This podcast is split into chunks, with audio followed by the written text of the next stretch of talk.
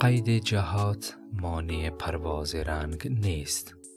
از حیرت این قدر قفس اندیش رفته ایم هرچند رنگ در قید جهات قرار گیرد مانع پرواز آن شده نمی تواند رنگ در هر جایی که باشد مایل بیرنگی است و رنگ آن زوال می شود اما چون حیرت سراپای وجودم را فرا گرفته است تصور می کنم که در این قفس به طور دائمی قید خواهم بود.